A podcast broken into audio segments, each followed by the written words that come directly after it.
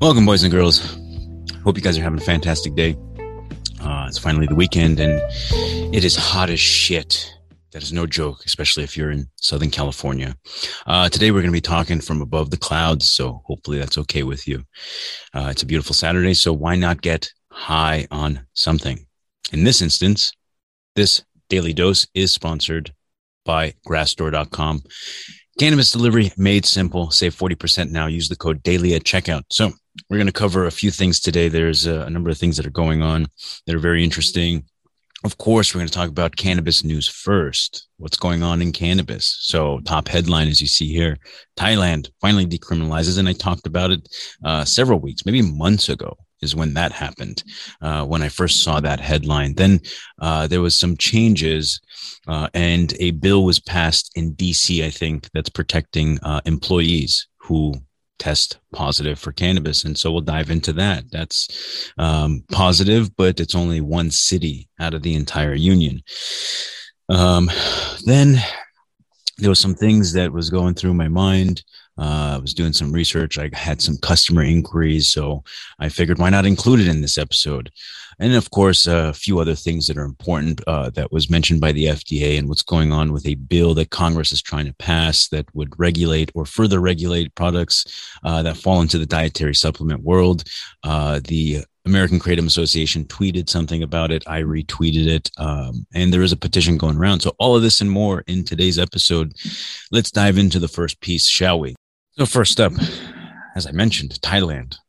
Um, they decriminalized cannabis, and they talked about that a while ago. Um, but I guess specifically, based on what we're seeing here, and it's like the main headline for, for like the last 24 hours.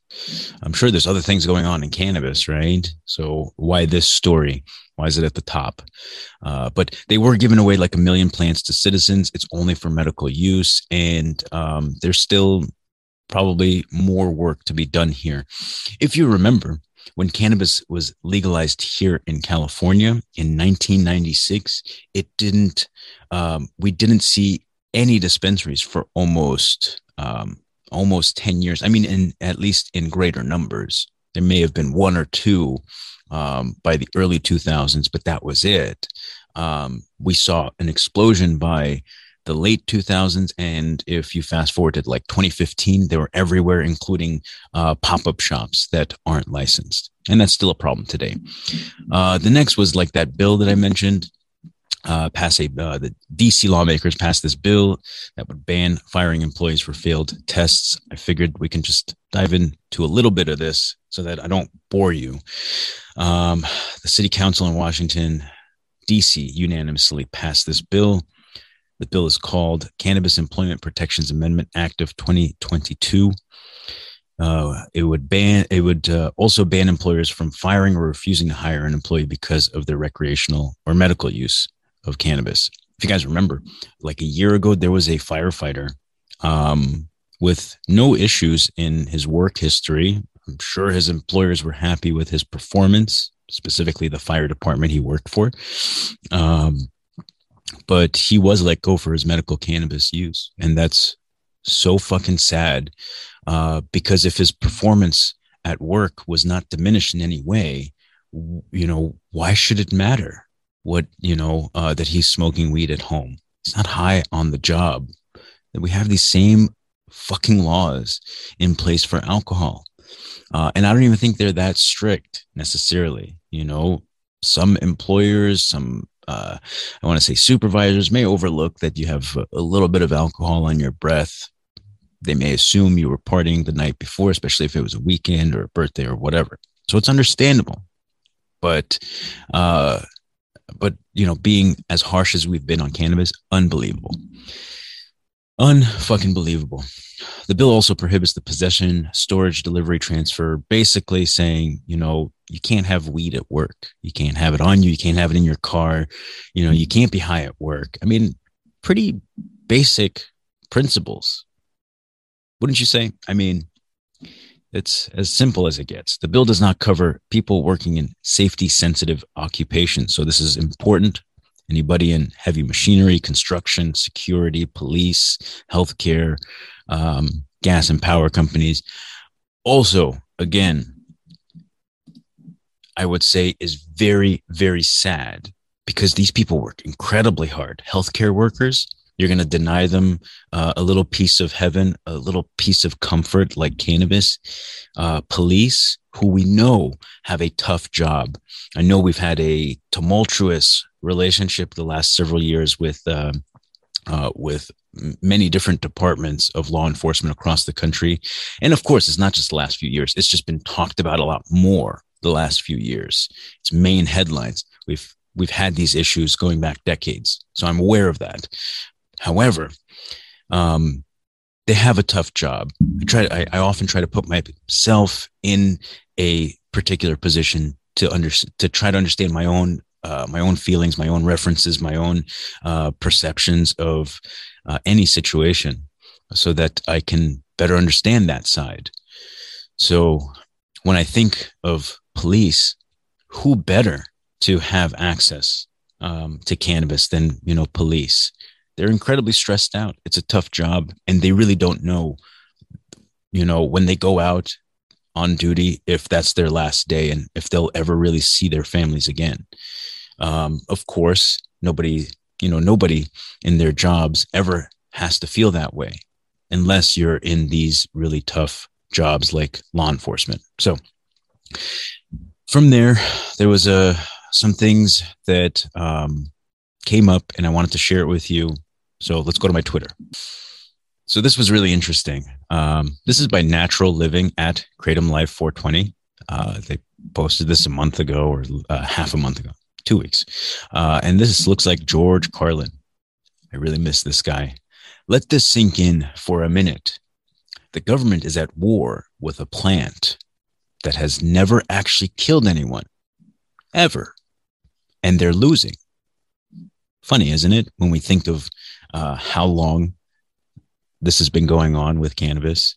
And I just don't want to see the same things happen with other plant based medicines um, and the solutions that are available to people that are helping millions. So that moves us on to the American Kratom Association. So for anybody out there that uses nootropics or dietary supplements, even CBD is considered a dietary supplement. This affects everything. Uh, so Kratom Association uh, tweeted this, and I retweeted it so that more people uh, can be exposed to it. If you don't follow me on Twitter, you know, please do so. The Daily Dose, and uh, you just can stay up to date on pretty much everything that I'm doing, and you don't necessarily have to uh, dig for this information.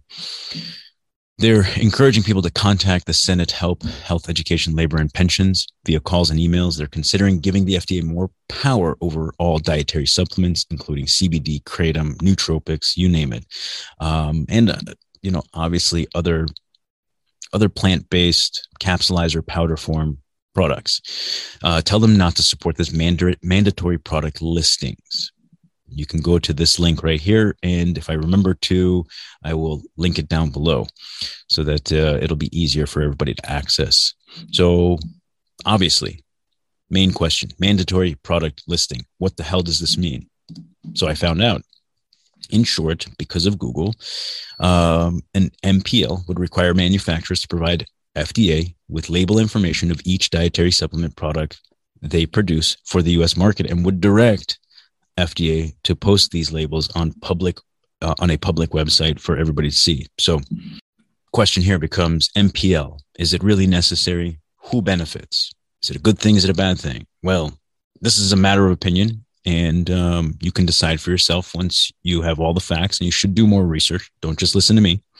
Um, I feel that there's some good here because it's going to provide transparency to consumers and um, that's important. But uh, the on the flip side, there's some negatives to it. Uh, undoubtedly, some of it will be that a lot of great products will, may never make it to market. And if we think back, let's say 10 years, Kratom, CBD, and anything else that is currently legal that people use and find comfort in and, and find benefits from, um, if strict measures were in place with the FDA back then, then a lot of these things would have never made it and they wouldn't exist. So therefore, you would have never found that comfort uh, that you were seeking. So this is really tough. And there's got to be a line in the sand here. There's got to be somewhere where Congress and the FDA can uh, meet somewhere in the middle that uh, that helps all parties. Something, uh, you know, to go through this process may be expensive. An MPL um, may could be expensive for a company to go through. And so, if they're a new company with not enough money, uh, but their product is safe, they've been able to. I mean, if that's where all the money went was developing the product uh, and then making sure that it's safe and clean and, and has no contaminants, uh, then what's left in terms of revenue and cash to be able to do the MPL? So, this is why I bring it up. If there isn't enough money, then you know companies uh, like this need more time as they gain more traction, as more people find benefits from their products, they earn more money, and then they can submit for an MPL. So why not approach it this way? While you know, while continuing to monitor these companies and what they're doing and what they're producing, maybe quarterly reports or uh, semi-annual reports of products and and uh, certificate of analysis reports. There's a way there's a way to meet in the middle that's beneficial for everybody and the, and doesn't destroy the um, the ability for something small to become big someday, especially if it's useful to people. So if this thing gets passed, we're talking higher barriers, and only large companies might be able to afford to do this. Uh, and we'll see if there's any loopholes in between. I did go ahead and um, sign the petition. That's my position on it. Uh, you can do whatever you think is right. Do more research so that you are well informed about what to do and what is right. Moving on, this is something that I had as an inquiry. Somebody was calling me talking about uh. If you're not aware of Phenibut, uh, it's a nootropic. A lot of people use it for different things relaxation, sleep aids. They were asking which is better.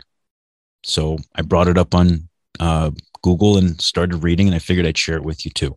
So here was a great question that um, I'm sure many would be asking, right? What does Phenibut HCl feel like? And that's primarily what I carry. I've carried this product for seven years from the same manufacturer, um, and people love it. It's working for them. But what is it doing? Specifically, this its felt effects are principally tranquilizing, reducing stress, boosting mood, easing sleep, anxiety uh, reduction for some. Uh, all in all, that's pretty much it for today. Hope you guys have a fantastic weekend. If you um, have any opinions about anything I mentioned, leave them down below, and I'll catch you guys very soon.